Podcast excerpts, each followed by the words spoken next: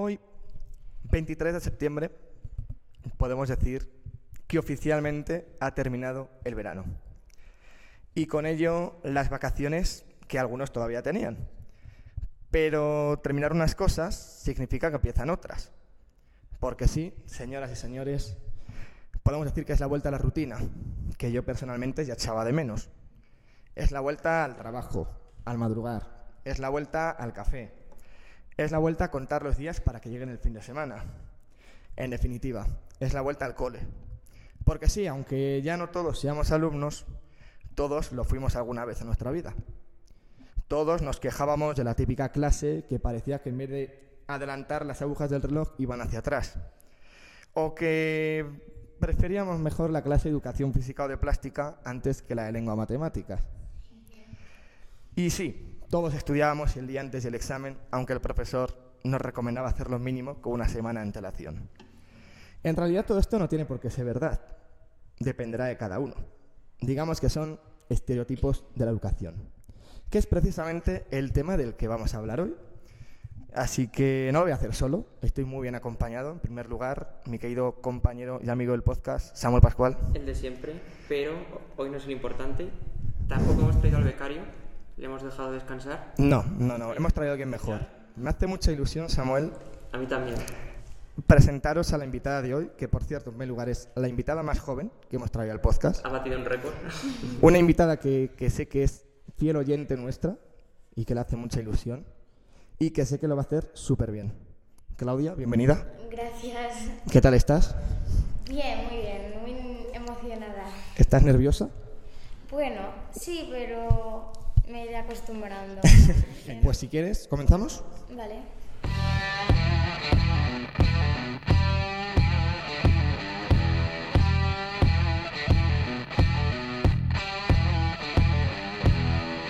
Bienvenidos al podcast en el que te contamos la verdad sin tapujos, El rincón, donde toda opinión importa, pero no toda vale. Donde la razón y emoción no son polos opuestos, Donde ser rebeldes significa ser responsables. porque esto es Rebeldes con causa. Pues primera pregunta, vamos a ver. Tenemos por aquí. Vamos a empezar con algo sencillo. ¿Te gusta ir al colegio? Eh, sí, me gusta mucho porque me lo paso muy bien con mis amigas y me gusta mucho aprender. Y siempre salgo del colegio aprendiendo algo, así que sí. Vale. ¿Y te gusta la forma en la que te enseñan los profesores? Eh, sí, me gustan unas más que otras porque al final no te gustan todas, pero me suele gustar mucho porque lo hacen de una manera muy divertida y que me gusta mucho. Nos decías que te gustaban unas asignaturas más que otras. Sí. ¿Qué cambiarías de la educación y por qué? Eh, pues a mí, yo, en mi opinión, cambiaría que mm, se pudieran hacer más trabajos porque mm, en algunas asignaturas y en algunas clases no solemos hacer tantos trabajos como en otras y resulta un poco más aburrido que otras clases. Y, y no sé, hacer eso, más trabajos en cooperativo. Vale. Hemos hablado antes, al principio justamente del podcast, que a todos nos gusta más educación física o plástica antes que lengua matemáticas. ¿Cuál es tu asignatura favorita y cuál es la que menos te gusta y por qué? A mí me gusta mucho inglés porque me gusta mucho hablar inglés y me divierte mucho, pero también me gusta mucho educación física porque me lo paso muy bien. Y alguna asignatura que no me guste, pues eh, yo creo que al final me gustan todas, pero me acaban de dejar de gustar en, eh, porque algunas me parecen más aburridas que otras y por eso Science, ciencias de la naturaleza, no me gusta mucho. ¿La eliminarías? ¿O te parece importante? Me parece importante, pero me gustaría que se hicieran más trabajos para que no estuviéramos toda la clase, pues, aprendiendo en individual y haciendo cosas individuales. ¿Y alguna asignatura que echas de menos y que te gustaría tener? Eh, pues, me gustaría, este año yo voy a tener speaking en inglés, conversación, pero me gustaría haberla tenido algunos años más porque me parece que es muy importante. Ahora te pregunto, ¿qué crees que os, faltan, que os falta por aprender a los niños de hoy en día? Em, yo creo que nos faltaría pues como una clase en la que aprendiéramos a valorar las cosas, porque mucha gente como que no sabe el valor que tienen y estaría bien poder valorar eh, las cosas, eh, por ejemplo, eh, poder estar con tu familia mucho rato, pues, poder pasar tiempo con tu familia, poder tener todo el material del colegio, cosas así pues que nos deberían enseñar a valorar. Nos has contado muchas cosas sobre asignaturas que tienes. Sí. ¿Qué te gustaría ser de mayor? Oh, yo no lo sé, no, creo que no lo sé. Eh, siempre he tenido, eh, me he imaginado muchas cosas que me gustaría ser. He querido ser astronauta porque en ese momento me interesaba mucho ese tema. También he querido ser veterinaria, bióloga marina, pero creo que al final no, no es lo que quiero ser. Eh, pero sí que sé cosas que no quiero ser. La primera, medicina. Vaya. Estoy en ese barco, ¿eh? Soy súper aprensiva, no puedo ver la sangre y aunque me gusta mucho eh, el trabajo que hace la gente pues que trabaja en la medicina eh, y lo valoro mucho, creo que yo no estoy hecha para la medicina. Soy súper aprensiva y no puedo ver nada. no puedo ver. Samuel, ¿algo que decir al respecto? Me parece muy bien. no. no puedo ver la sangre, es horrible. Por ejemplo, ¿te ves como profesora, Claudia? A ver, a mí, mm, profesora, podría ser, a ver, a mí me encantan muchísimo los niños, porque, mm, sobre todo los pequeños, yo me gustaría que siguieran siendo pequeños que no crezcan. Sí, me gustaría pues enseñar a gente de mi edad un poco más pequeños, porque a mí me gusta mucho. Eh, y sí, mm, sí, podría ser, no sé, yo creo que sí. Bueno, todavía queda mucho. Sí. ¿Y crees que el colegio te prepara bien para poder elegir tu futuro? Eh, sí, porque nos prepara mm, académicamente, pero además todos los días eh, aprendes algo más sobre la vida, sobre mm, aprender a perdonar, aprender a valorar las cosas y yo creo que, que sí, que sí que nos prepara para el futuro. Pablo y yo hemos tenido de vez en cuando una discusión que es eh, sobre el inglés. Entonces, queremos preguntarte a ti si crees que el inglés es tan importante como dicen. Em, sí, yo creo que sí, porque yo antes, cuando era más pequeña, no le daba tanto valor, pero cuando empecé a viajar al extranjero y cuando pues me fui a Londres, a Roma, allí todo el mundo sabía hablar inglés. Y es cuando me di cuenta de que me gustaba hablar inglés y me gustaba aprender eh, ese idioma. Y desde hace mucho tiempo voy a una academia de inglés que me lo paso genial. Y también este verano me he ido a Inglaterra, mm, a un campamento y ahí me he dado cuenta de que el inglés es más importante de lo que creía. Pablo, se te acaban los argumentos. No, no tengo nada que añadir. que has hablado antes de que te gustaría que en algunas asignaturas se trabajara más en equipo. Sí. ¿Por qué te parece tan importante trabajar en, grupo? Eh, porque yo creo que nos han enseñado mucho de ese tema. Eh, nos han enseñado eh, de que al final cuando trabajamos en grupo eh, somos todos un equipo y cada uno aporta em, lo que él cree que puede aportar, lo que él valora y lo conseguimos mucho más rápido y es más ameno y es más divertido que hacerlo en individual. Antes nos has dicho cosas como muy importantes que muy poca gente dice, como aprender a valorar las cosas. Eh, y claro, luego también nos has hablado del, del trabajo cooperativo. Entonces, te queríamos preguntar qué te aporta una educación inclusiva. A mí me encanta poder trabajar con gente que necesita tu ayuda y al que la gente de la que puedes ayudar, pero al final no eres la única que, em, que sales al haber enseñado algo, porque ellos siempre os enseñan a estar todos los días una sonrisa, a valorar todo, que cada vez que aprenden algo es como que han aprendido algo súper importante y nosotros nos lo damos tanto valor. Así que mm, me aporta otras cosas eh, académicamente y en la vida porque nos enseñan a ser como somos. Muy bonito. La verdad que sí, tiene mucha razón. Eh, Claudia, tú sabes que yo estoy estudiando para ser profesor. Sí.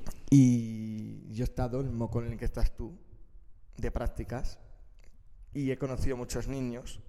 ¿Y sabes qué tienen en común la mayoría de esos niños? Que no les gustaba leer.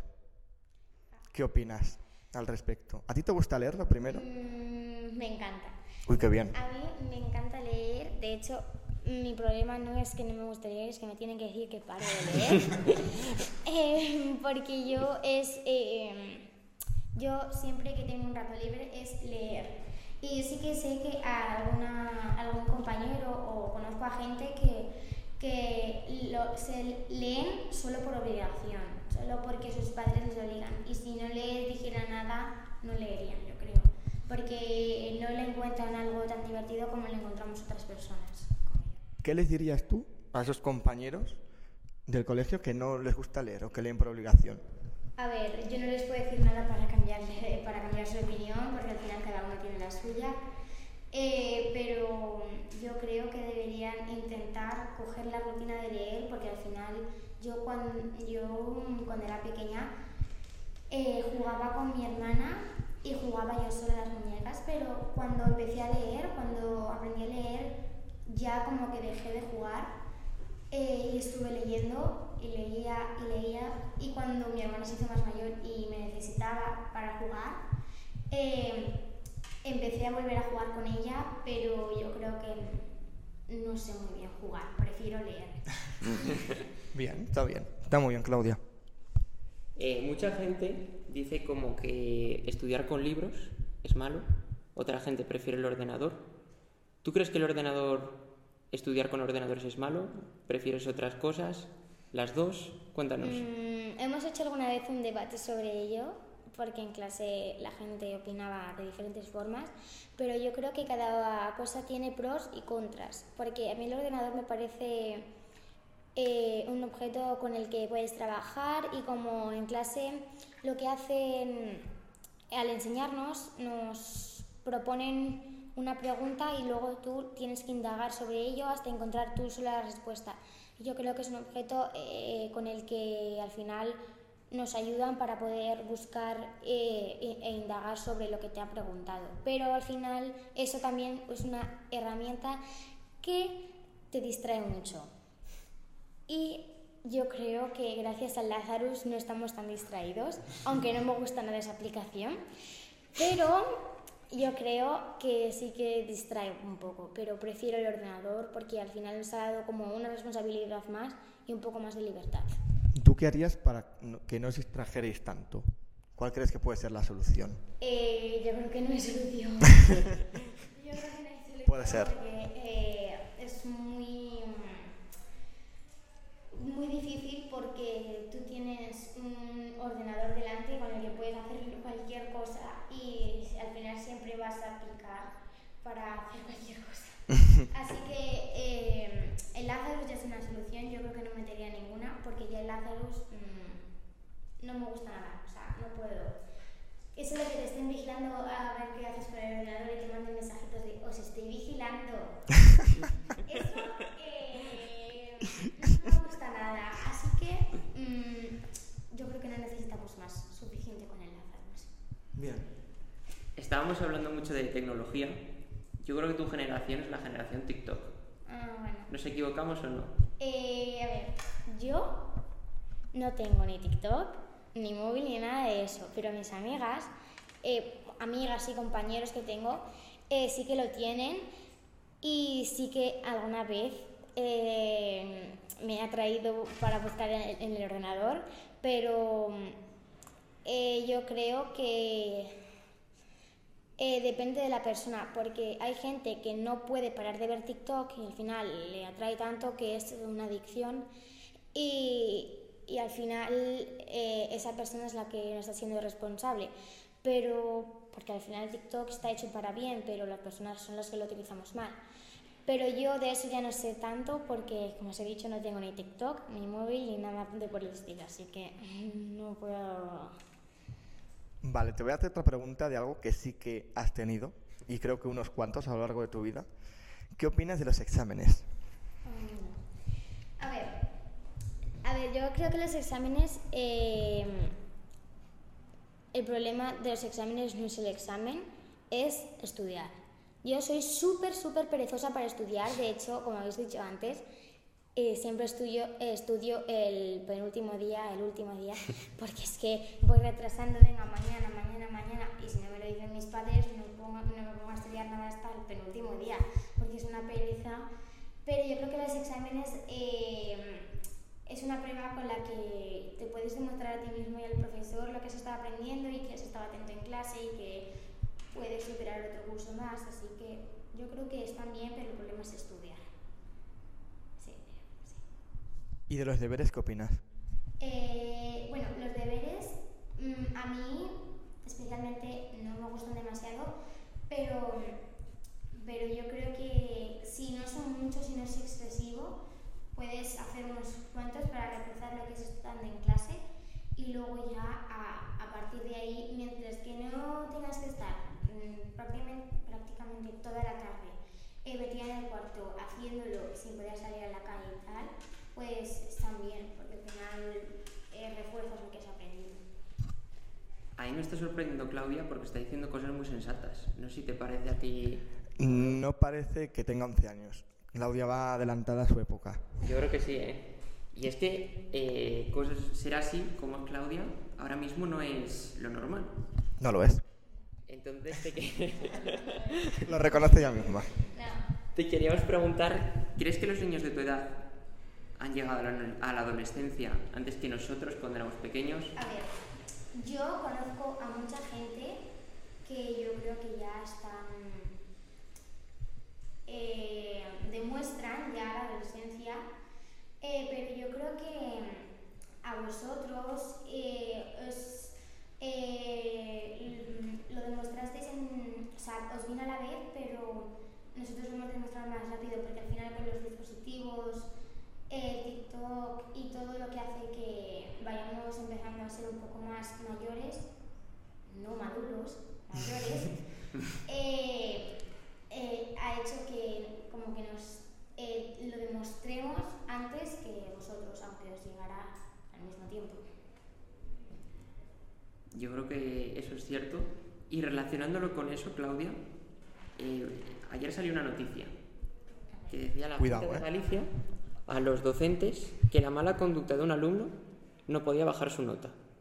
¿Qué te parece eso?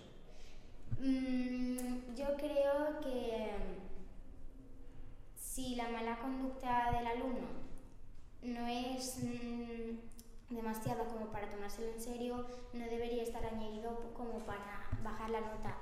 Eh, porque al final la nota es académicamente, además de que tiene partes de eh, comportamiento. Entonces, yo, si una persona tuviera mala conducta, lo que haría sería quitarle eh, menos de el comportamiento, pero no sumárselo académicamente, porque si ese alumno, aunque eh, su conducta sea mala, está atento en clase o al menos lo demuestra, no debería ser así. Yo te voy a decir una cosa, Claudia, igual te descoloco un poco, pero es que se supone que dentro de la nota académica tiene que ir incluida la actitud de los alumnos. Ya lo sé. Yo eh, nunca, yo creo que no suele estar eso reflejado en mi nota porque aunque sí que eh, muchas veces pues me desconcentro o hago multitarea, como dicen nosotros, eh, eh, nunca ha sido tanto como para ser reflejado, pero sí que es verdad que el alumno que tiene mala conducta se lo ha buscado y si lo hace es porque sabe las consecuencias. Te voy a poner un ejemplo. Perdona que insista. Dos alumnos, ¿vale? El alumno A saca un 10. un 9, vamos a poner. El alumno B saca un 9 también, pero el alumno A tiene un comportamiento ejemplar y el B es el típico trasto malo de la clase que se porta muy mal. A ver, ¿Qué opinas? a mí, en lo del alumno ejemplar también me parece que yo creo que ahora no hay ninguno, porque aunque sí que hay, haya... eh, ¿Cómo que no? Tienes dos delante, Claudia. Tienes aquí uno y dos. Me refiero, ahora, em, aunque haya gente que sea muy aplicada y que sea muy estudiosa, mm, yo creo que no hay nadie que pueda estar en una clase quieto y atento en clase. Yo lo digo de verdad, es imposible. Pero mm, al alumno A lo dejaría como está porque aunque no haya hecho nada, ni bueno ni malo, pues se ha esforzado, no ha hecho nada como para bajarle la nota ni subírsela. Así que lo dejaría estar. Pero al alumno B sí que es verdad que le bajaría un poco la nota porque al final eh, su comportamiento no ha sido el mejor. Así que no se lo bajaría como para que quedara muy mal, porque si ha demostrado que sacando un 9 es atento en clase, eh, yo creo que ah, un poco sí, porque al final se ha portado mal. Has dicho una cosa que me ha parecido que es interesante, que es, eh, es imposible estar atento en clase, nadie lo hacemos. ¿Tú crees que eso, ese mal comportamiento es culpa del alumno? ¿Es culpa del profesor? ¿Hay alguna forma en la que podréis atender más en clase? Eh, a ver, yo sí que es verdad que eh, lo he dicho porque yo creo que nadie puede estar toda la clase, toda la hora de clase atento, mirando al profesor, mirando cómo cuenta las historias de la materia. Yo creo que es imposible. Pero eh, sí que es verdad que yo creo que puede ser culpa de los dos, del alumno y del profesor. Porque aunque hay distintos profesores y cada maestrillo tiene su librillo, pues eh, cada uno lo hace de su manera y cada uno hace que te lo pases bien en clase o y aprendas, claro, o eh, estés aburrido, porque el profesor es un muermo. Pero el, los la clase más divertida para que la gente esté más atenta, o del alumno porque se distrae con una mosca. Así que yo creo que la culpa podría ser de los dos. Me parece bien. Que a los amigos de la Asunta anoten lo que ha dicho Claudia, que me parece súper interesante. Pues, Samu, no sé si quieres hacer alguna pregunta más. Mm, yo creo que ha quedado todo muy bien y la entrevista hemos contado muchas cosas. Yo le voy a dar la palabra a Claudia. Si ella quiere decir algo más, es su momento. Mm, no sé, mm, yo creo que nada más. Yo creo que he dejado claro eh, mi opinión eh, y hay gente, la verdad, que dice que no le gusta mucho ir al colegio, que es una cosa que me sorprende porque yo sí que los fines de semana cuando no tengo ningún plan preferiría estar en el colegio no haciendo clase como tal así como science por ejemplo pero me gustaría estar porque te lo pasas bien y bueno pues porque me gusta mucho eh, ir al cole ya que aprendo y estoy mucho con mis amigas Muy bien, pues yo sí que tengo una última pregunta, a ver antes de cerrar el podcast, que es, Claudia, ¿tú te consideras una persona rebelde? Eh, yo me considero. A ver, una pregunta difícil. Eh, depende del momento, porque yo sí que sé que mm, me he sentido un poco rebelde cuando mm, en Inglaterra, por ejemplo, eran estrictos. Entonces me he sentido rebelde porque eh, era, éramos un grupo entero, entonces cuando una persona hacía algo mal, de 30 niños, ya todo el mundo se quedaba sin ir al kiosco, por ejemplo. Entonces yo sí que me he sentido rebelde mm, poniendo mi opinión delante porque no me parece bien. Es como mm, creía que podría estar bien dar mi opinión para que de forma sensata, de forma eh, educada, pero eh, me he sentido rebelde alguna vez, sí. Con causa. Sí, obviamente, rebelde con causa. puede ser lo importante. Muchísimas gracias, Claudia. De nada. Ha sido un honor tenerte como invitada. Muchas gracias. La verdad es que has puesto el listo muy alto para los futuros invitados, que lo sepas. Queridos amigos, acabáis de escuchar a una voz que trae esperanza. La esperanza de un futuro próspero. Porque aunque entiendo que penséis que las generaciones futuras no auguran nada bueno, tengo que deciros que una vez más, nada está perdido. Sin duda Claudia es una excepción, pero no me cabe duda que esas excepciones serán las que inclinen la balanza. Reconozco que siento algo de nostalgia al ver ese brillo en sus ojos y la ilusión con la que habla del colegio, del mundo, del futuro, una visión de esperanza que nunca deberíamos haber perdido, aunque todo se desmorone ante la realidad de nuestros días. Y es que muchas veces esa creatividad, ese optimismo, se ven truncados por un sistema anclado a otro siglo, una aberración de la igualdad de oportunidades que premia y aupa al mediocre para tratar de igualarlo con aquel que sobresale. Ese sistema que deja huir talentos y ha convertido en utopía eso que conocíamos como el ascensor social, algo tan simple como que alguien llegara tan lejos como se lo permitieran su esfuerzo y su trabajo, independientemente de dónde hubiera nacido.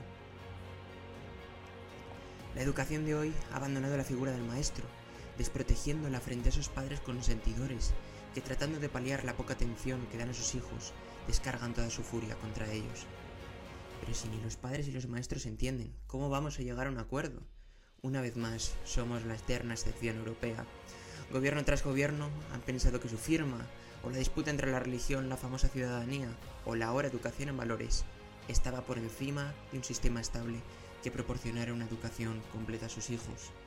Nadie será íntegro si no se le forma desde la ciencia, el humanismo, y sí, también desde sus eternos olvidados, la filosofía y los clásicos. Pero ¿qué vamos a esperar si no sabemos cuidar ni nuestra propia riqueza? ¿Qué vamos a esperar de aquellos que reniegan de nuestra coiné, la lengua común, nuestro castellano, para entenderse a través de un pinganillo? Pero una vez más, dejemos de buscar culpables fuera. Es la hora de los rebeldes, de los valientes, como esos padres que abandonados por el Estado luchan por el derecho a que sus hijos puedan aprender en la lengua del conjunto de los españoles. Porque si todos tuviéramos la sensatez y la rebeldía responsable de Claudia, qué diferente sería nuestro mundo. Somos rebeldes con causa. Nos escuchamos.